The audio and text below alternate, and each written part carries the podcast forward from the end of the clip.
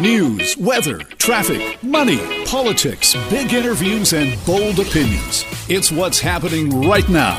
This is Mornings with Simi.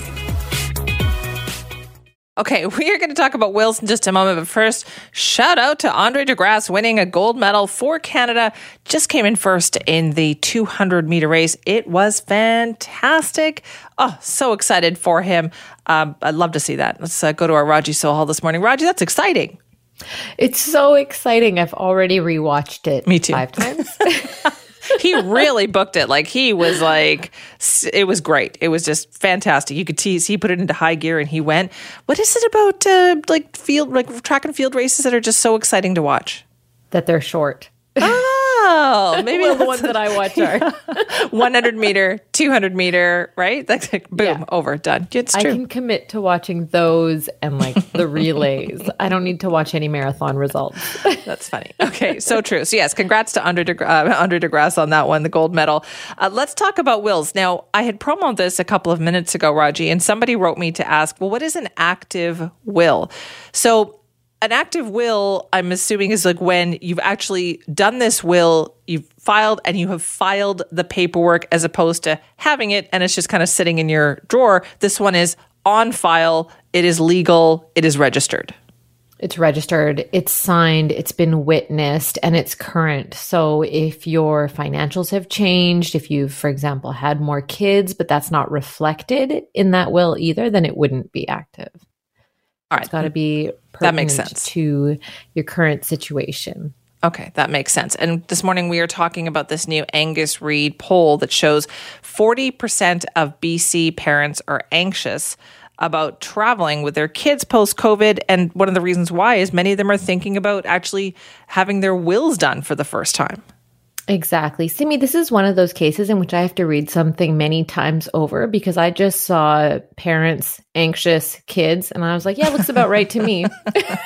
Because you're like, been there, done that. Yeah. yeah. BC parents were found to be the most anxious of any Canadian parents, any of the other provinces in this category in the survey. I have to say, I wasn't surprised by the findings of this uh, survey around wills because it actually, you know, for myself, early pandemic, there was all this talk about illness and what happens for people if, you know, one partner it, or a parent, even a single parent, becomes, you know, incapacitated, intubated, uh, is separated from loved ones. And so I was suddenly hearing from people around me, other parents, that they were talking about wills. And it made me realize that I needed to update mine because I was actually in that category of had another child and it wasn't reflected in a will.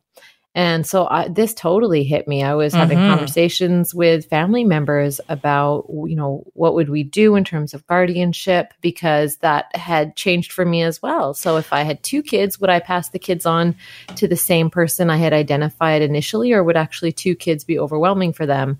And so should we be considering going to just a, a different guardian? That's fascinating to me. I've had this conversation with so many of my cousins because they had children after me. So their kids are much younger than mine. Uh, and it's always fascinating because, like, did you and your husband agree on who you wanted the children to go to? Because sometimes that's a difficult discussion.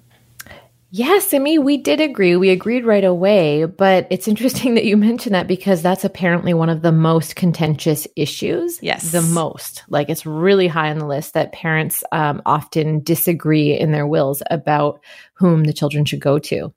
I- was really interesting. I can hear that. Like I, like I say, I have a lot of cousins, and the, the running joke in the family is that I'm actually the guardian in the will for about five of them.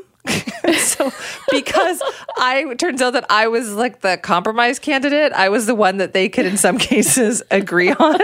so I was I was like, okay, sure. And so there was a time there, and I, I think it's still the case because they're all still minor kids. But I've got about four or five different cousins who named me on there, and I was like, well, that's that would make life interesting. But yes, it, it is difficult sometimes for a couple to say because that's a huge decision you're making, right? You- Oh, it is. And a lot of people have a difficult time even just launching into this conversation in the first place. I talked to Erin Bury. She's the CEO of Willful Wills. It's like a turbo tax for estate planning where you can do it online.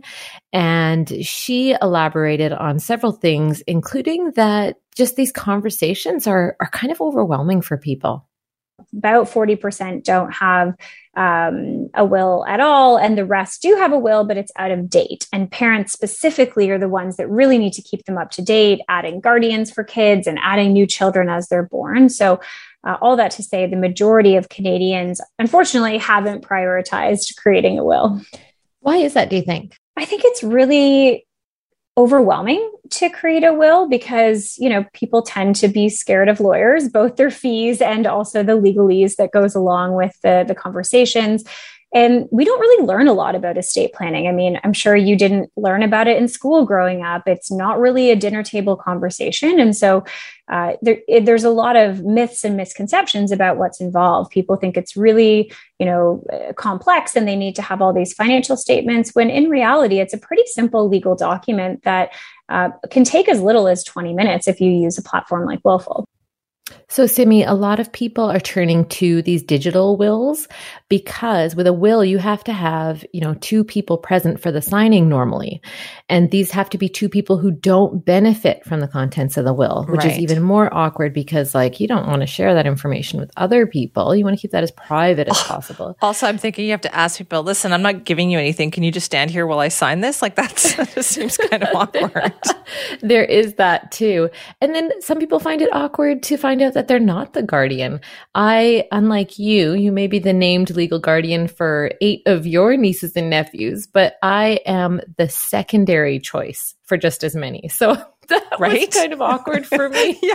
Oh, I'm sorry. I'm not your for. Oh, second choice. Okay, sure. That's good. Uh, okay. Okay. I, am okay with that. and that. you're like, well, what? Can I just ask, what stopped me from being number one? Did you ask that question? I came close to it, and I just feigned uh, being honored instead for being number two. Hey, silver something, isn't it? Right. Um, well, Bill 21 passed in BC. We're lucky for that because before when you had to sign a will in person with physical paper and pen old school this is going to allow for a digital will and this actually came out of covid a lot of governments across Canada put emergency measures in place to try to help with that, temporarily allowing for things like virtual witnessing of wills. But BC is really the only province that's put this permanent digital focused legislation into effect. And we're really hoping that other provinces follow suit. Hmm, okay, that's interesting. So it, we're making it easier than ever. So I guess there's no excuse for us then, Raji, to get this done. Yeah, there really isn't anymore, especially that it's so much more affordable to do it digitally. And you can also, uh, with some of these apps, including this one, Willful Wills, you can actually make the changes uh, without an extra fee too. So that's pretty incredible. Um, they make it easy, and you know we gotta all adult up and have these very difficult conversations. We hate talking about we do. death, near death plans, and that kind of thing, but we we really got to make it a part of yeah, actually just our, our regular conversations. Like these are conversations we need to be having. Uh, did they suggest how often you should update it? Because I know, especially when you've got young children, you should probably update it every couple of years, right? Yeah, she said even annually, like things what? might change for you annually. And I know that over COVID, a lot of my friends, almost all of the people that I talked to about wills, uh, t- told me that they had made several changes over COVID that circumstances changed with work or with assets, with financials, with guardianship. Um, and so that was kind of a kick in the pants to me because I thought, oh, okay, yeah, if I'm not having any more kids, maybe I leave this thing alone. But uh, no, you need to stay on top of it. Makes sense. Okay, that's that's I feel like the a big thing for a lot of people because it's hard enough according to the survey, to get people to actually make an up to date will, but then to do it like every year, every couple of years. Like I remember the first time we ever made one was once again, kids were very, very young and we were about mm-hmm. to take mm-hmm. just a brief trip without them. And of course, that prompted a, well, we better have our wills in order before we do this. So put the wills in order. And then I think years and years went by before we updated it. So that's a scary thought. Yeah, and I'm guessing that you didn't use an app, right? Like no, you went hello. through the I'm old, Raji. It was a long time ago. That was before all of this was available.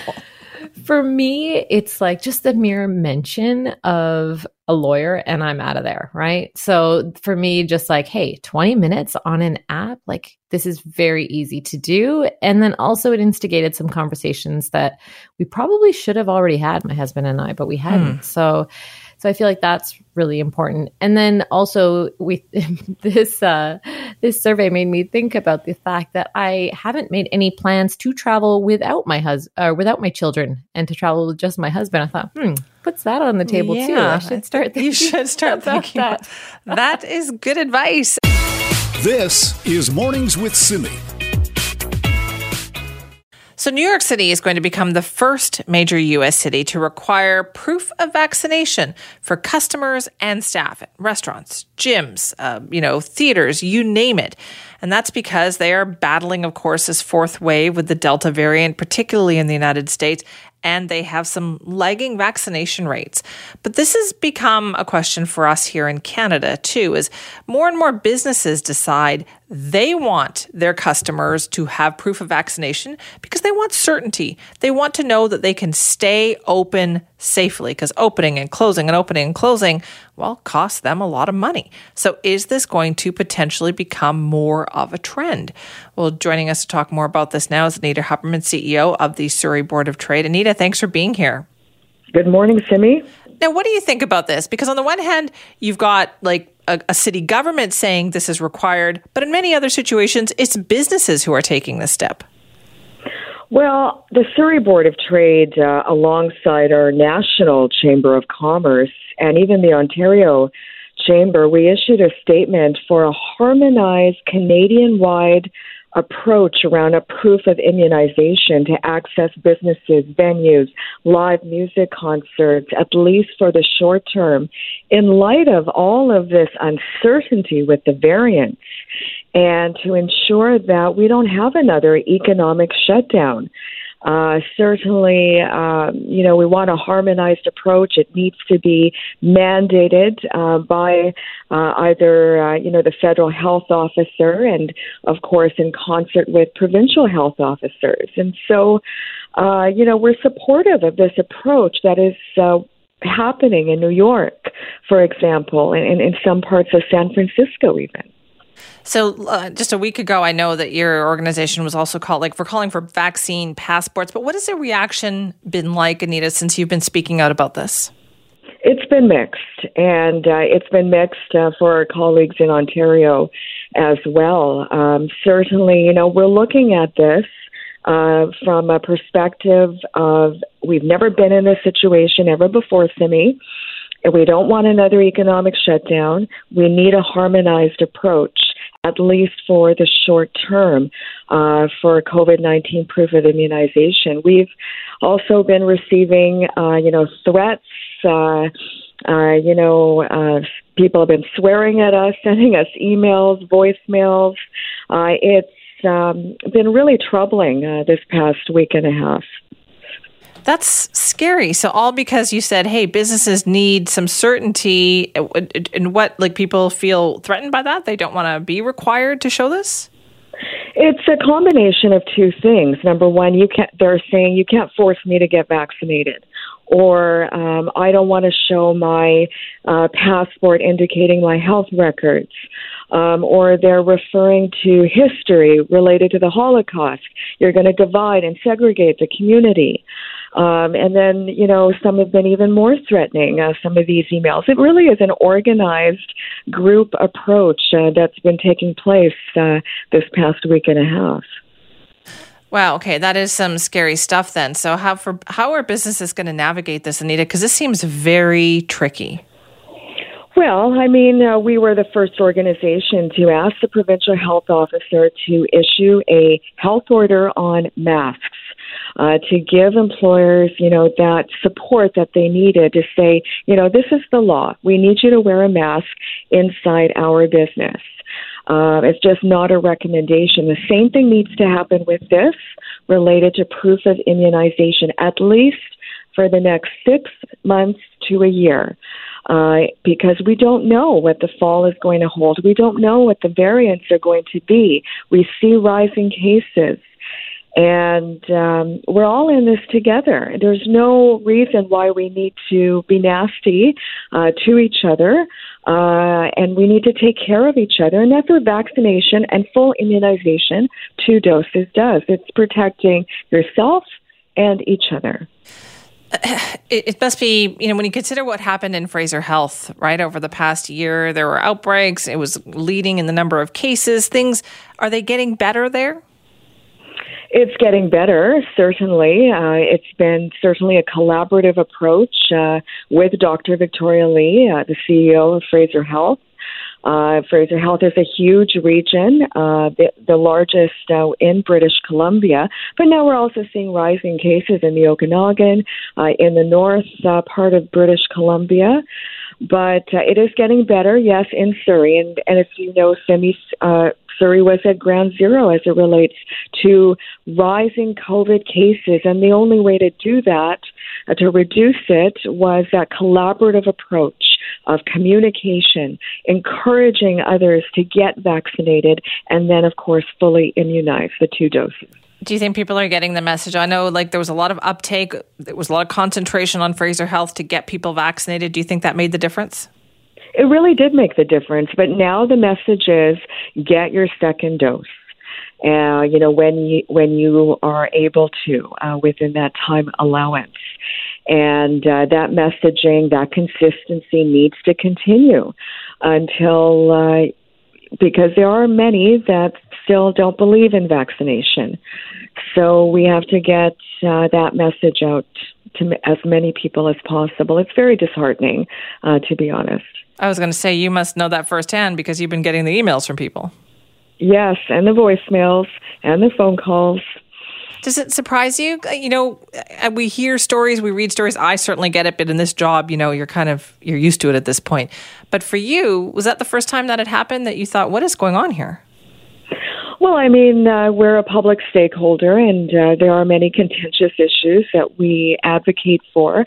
So this is not the first time that we've been in this situation, but this is uh, an unprecedented situation where healthcare, business, government are so intricately linked. And this is the future of our economy. This is the future of families, jobs uh, that we've been facing this past year and a half. It's um, surprising in that light, but in some instances not surprising because this is a new situation for so many. The vaccines are are new, uh, but uh, this is the world working together on health technology, uh, which really has never been done before. So true, Anita. Thanks for your time this morning. Thank you, Simi. Anita Huberman is the CEO of the Surrey Board of Trade. So, yes, they they like this idea of making sure people are vaccinated, but also the reaction to it. You know, businesses just want some certainty. They want to be able to stay open. And if, you know, pro business, people who have businesses, it would behoove them to make sure people are vaccinated. But it's a tough one when you talk about the kind of abuse there. Anita said that uh, the organization has been getting as a result of their stand. This is Mornings with Simi. April of 2021. That was the original date that we heard from Surrey Mayor Doug McCallum about when Surrey police would have their boots on the ground and we would be transitioning out of the RCMP. Well, obviously that hasn't happened. They're in the process, but now there's a new date. The Surrey Police Chief, Norm Lipinski, says a group of 50 officers will be deployed alongside members of the Surrey RCMP on or before November 30th squeaking it in under the wire there for 2021. Let's talk more about that this morning with the help of our senior reporter, Janet Brown. Good morning, Janet. Good morning, Simi. And yes, the big question has always been when will those boots be on the ground in the city of Surrey?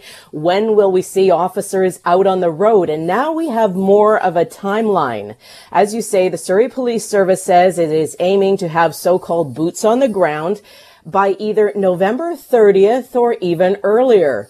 Uh, Chief Norm Lipinski says a group of 50 officers will be deployed alongside members of the Surrey RCMP. So what exactly, Simi, does alongside yeah. members of the Surrey RCMP mean? I asked the Chief Norm Lipinski, does this mean that officers of the Surrey RCMP and the Surrey Police Service could be in the same vehicle at the same time? And what do you know? He said yes. Here's more of what he had to say. Uh, it means a couple of things. So, first of all, we haven't decided on what the actual model will look like, but uh, safe to say that the Surrey police officers uh, will be embedded into the fabric of the RCMP detachment. we are looking to put perhaps uh, about 40 police officers on the ground and about 10 uh, investigators inside the investigative bureau. Uh, those numbers will move up or down depending on what the need is.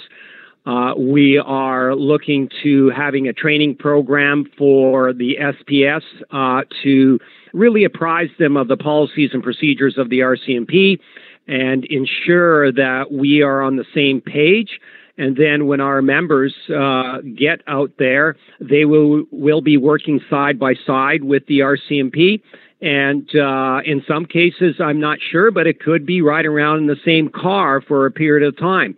Uh, what we'll do after that commences is closely watch and then alter or amend any uh, training issues, any uh, policy issues, any procedural issues. So um, it's really sort of a soft launch because uh, we have bigger things in mind for 2022. Okay, so Janet, this sounds like they're going to be doing ride alongs.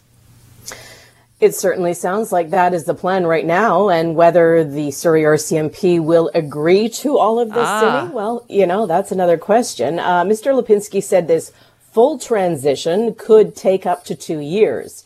So when you when we talk about the Surrey RCMP equation, uh, not long after the Surrey Police Service put out that statement and release, the Surrey RCMP stepped up and said something. Actually, the RCMP's top cop in BC came out with a statement of his own. Dwayne McDonald, a very familiar voice on our station, he is the former officer in charge of the Surrey RCMP. He put out a statement to his members. We got our hands on it. Let me read some of it. It's very interesting, Simi. He says, quote, he appreciates the stress and concern this transition is having on everyone at the Surrey RCMP detachment. That's what he put at the top of his statement. He said this deployment with Surrey Police will be subject to a complete review to evaluate our processes and procedures and apply any lessons learned before we bring in any Surrey Police Service officers. He says the positions and duties have yet to be determined. He says these officers will be under the command and control of the RCMP. And he says a lot of work remains before the RCMP accepts these officers on or before November hmm. 30th. And here's something really telling. At the end of his message, Simi, let me read you this. It's quite brief.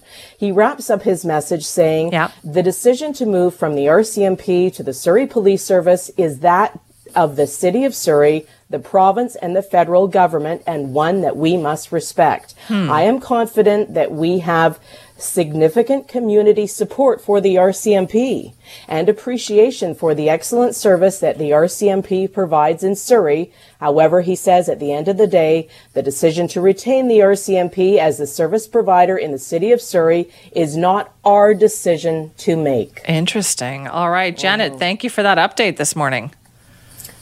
Anytime, Simi. Thank you. This is Mornings with Simi. Well, if you're like me, you were absolutely shocked when you heard about the story from Victoria Police over the weekend. They said that they had nabbed 24 impaired drivers in one roadblock in just a couple of hours and that was over the long weekend. So this was on Saturday. Officers said that they had to close the roadblock an hour early because essentially they had busted so many people at this point that they had so much paperwork they were going to they did, had to process all those people, so they couldn't collect, you know, get more people off the road. Uh, they had so many vehicles that had been seized, no more tow trucks were available. That is shocking. I mean, have we forgotten what the rules are here? What like you don't drink and drive? Well, to talk more about this, we're joined now by Grant Gottgetreu, who's a forensic consultant and retired police corporal. Grant, thank you for joining us. Well, good morning, and thanks for having me on your show. What did you think when you heard that?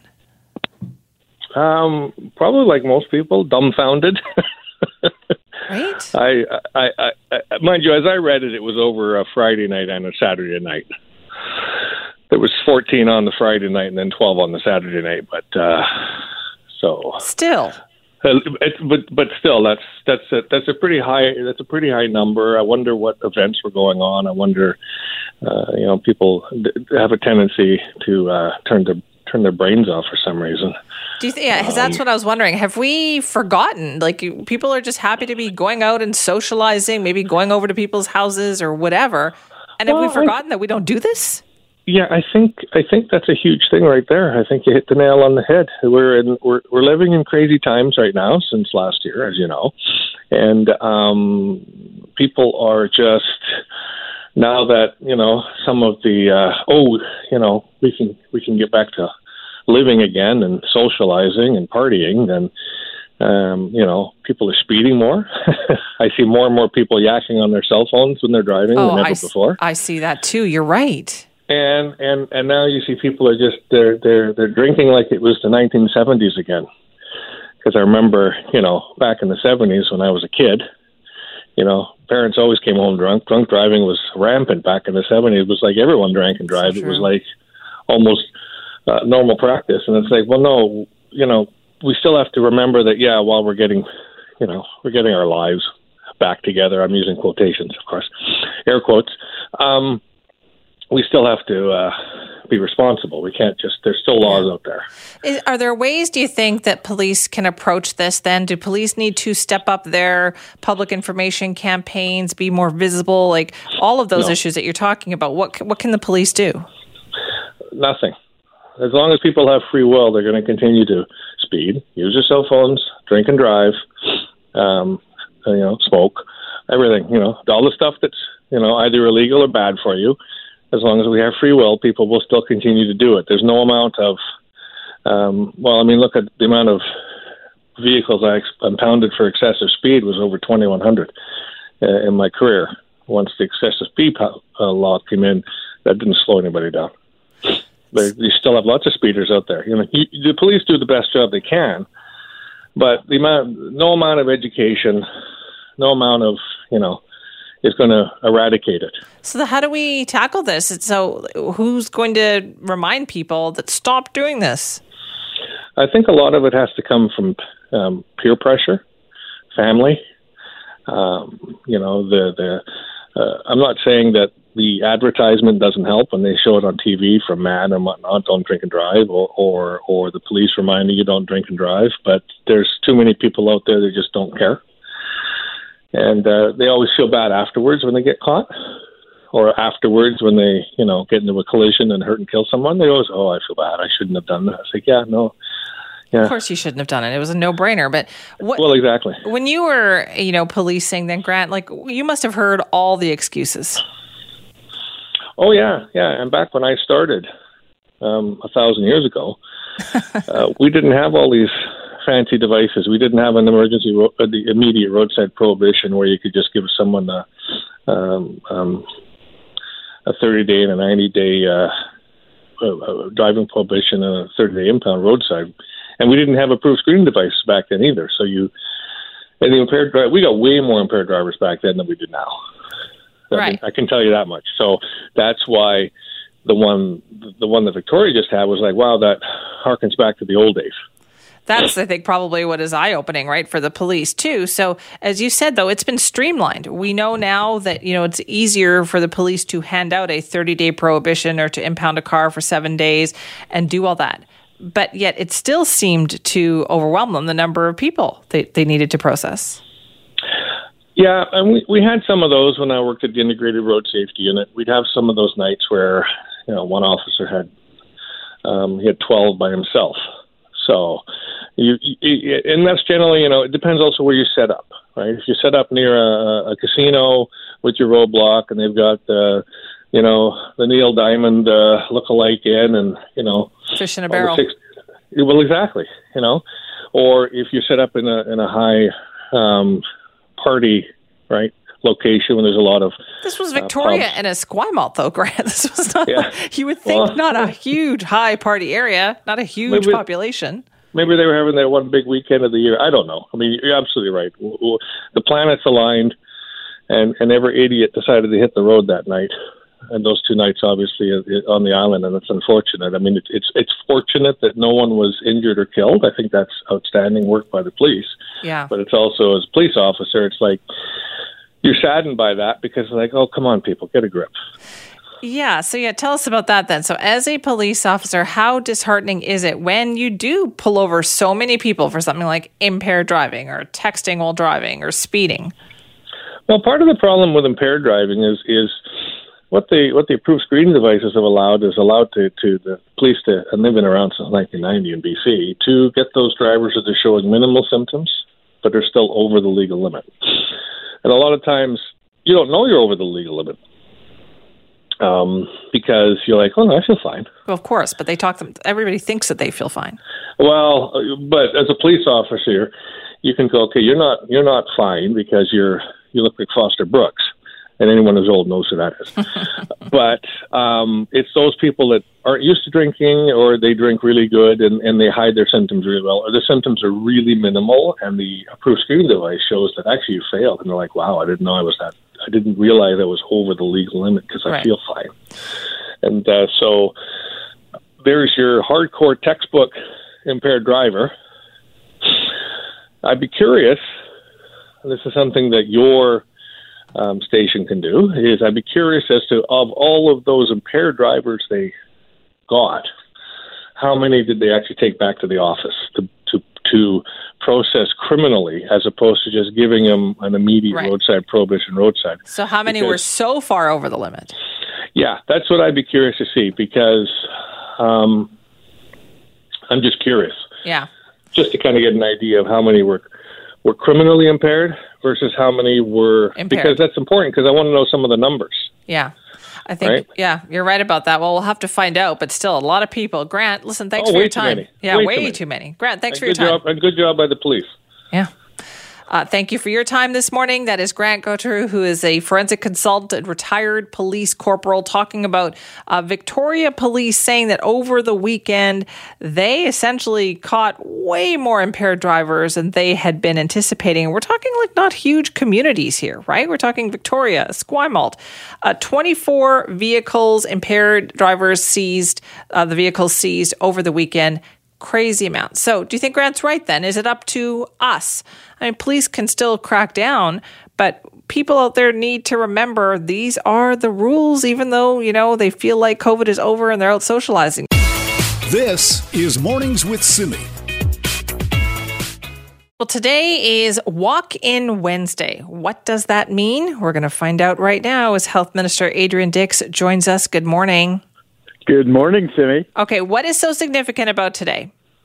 Uh, today, any vaccination clinic uh, in BC for COVID 19 vaccination, you can walk in, get your dose one without an appointment, without registration, without any so like that. If you're um, uh, ready for your dose two, meaning you had your dose two, your first dose before June 16th or before, you can walk in and get your dose two. We're hoping that people across the province will uh, get involved in this, get vaccinated today, raise those vaccination levels, and um, uh, everywhere. And it's a great opportunity for everyone. This is going to be what we do from now on. We're changing strategies over the next little while and going, to find people. So tomorrow, not walking Wednesday, will be at Kits Beach, uh, which is interesting. Uh, Friday and Saturday at the Richmond Night Market. Um, we're going to be doing different things in Metro Vancouver and everywhere in BC to raise immunization levels. Okay, so do you think accessibility is the is the key now to getting more people vaccinated? It's one of the keys. Uh, we're uh, going to continue to give people more opportunities. I think it's true that in rural BC, for example, we've taken a sort of all of community approach. We go into a community for a couple of days, and sometimes people miss us in those days, and we need to get back to them, and that's what we're trying to do in rural communities, for example. And and we want to engage with people as well, answer their questions. So we're doing telephone town hall meetings all over the place. Uh, Chilliwack last week, uh, in the north, in the interior, different places, to get the message out that um, now's the time to get vaccinated. If you haven't been vaccinated before, we have one of the best programs in the world. 81.4 percent of people over over 12 have been vaccinated. But uh, what we're seeing is that COVID 19, especially the Delta variant, uh, is um, is transmitting amongst people who are not vaccinated, and that's more often than not in the interior, especially right now. Uh, younger people, meaning people younger than me, people under 50, um, and uh, so we got to we got to deal with that by raising vaccination levels. So when you talk about the Delta variant, I mean, we had our eye on this for a couple of months. Um, are you worried about it, the way it seems to have taken hold and it does represent the majority of cases now? Well, uh, the variants represent almost all the cases in BC. So they rep- either the alpha or the gamma variant, which was very prominent in the in uh, you'll remember the Whistler um, outbreak and situation in Whistler uh, some months ago. So we're concerned with all of them. The vi- the virus is mutating. These are not the last variants we're going to see either. We're going to see more, and so we see these variants in place. And uh, the Delta variant is having an effect on people. There is no question about that.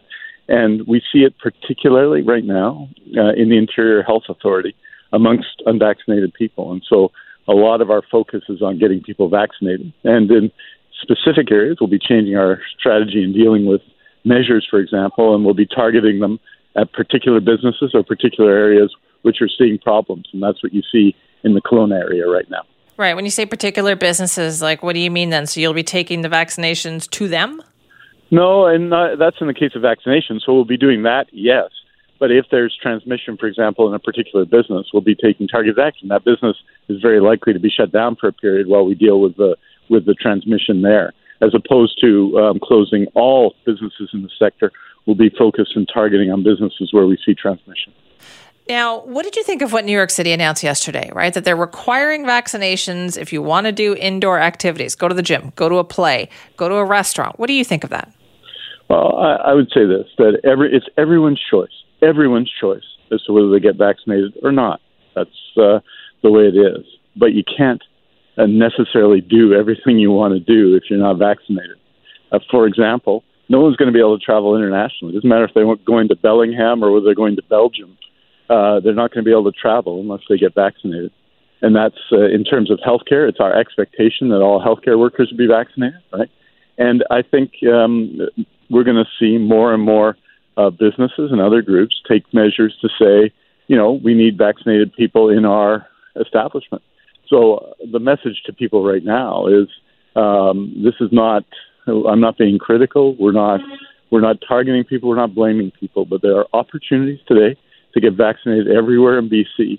And with those opportunities uh, come other opportunities, the ability to do things that you may not be able to do if you're not vaccinated. Has the healthcare situation uh, improved? Like, are more healthcare workers getting vaccinated? I know this is something that you and Dr. Henry had really emphasized the last couple of weeks. Yeah, I, uh, in terms of long term care, for example, more than 40,000 workers have been vaccinated, which is really a, a very high number. But you know, there are still going to be long-term care homes which have lower levels than that, lower levels than what we want, which is basically 100%. So we're going to be focusing on that issue as well, and are taking measures. And if, for example, people aren't vaccinated, there'll be a series of things they'll have to do, including um, more than one twice a week testing, for example, uh, for COVID-19, including the wearing of PPE that other workers don't have to wear. So that's an example of the kind of action that uh, will be coming with respect to healthcare workers. But I think healthcare workers look have been through the midst of this, and I expect that overwhelmingly they are vaccinated, and uh, those that are still not vaccinated will get vaccinated in the coming weeks. And we just have to engage with them and give them the opportunity to do that. Well, today sounds like it would be a good day to do it. So thank you very much for your time. It's a great day to do it. Walking Wednesday, it's for a health minister in a pandemic, better than Christmas. That's a new one. Okay. Thank you very much for your time on that. Take care, Simi.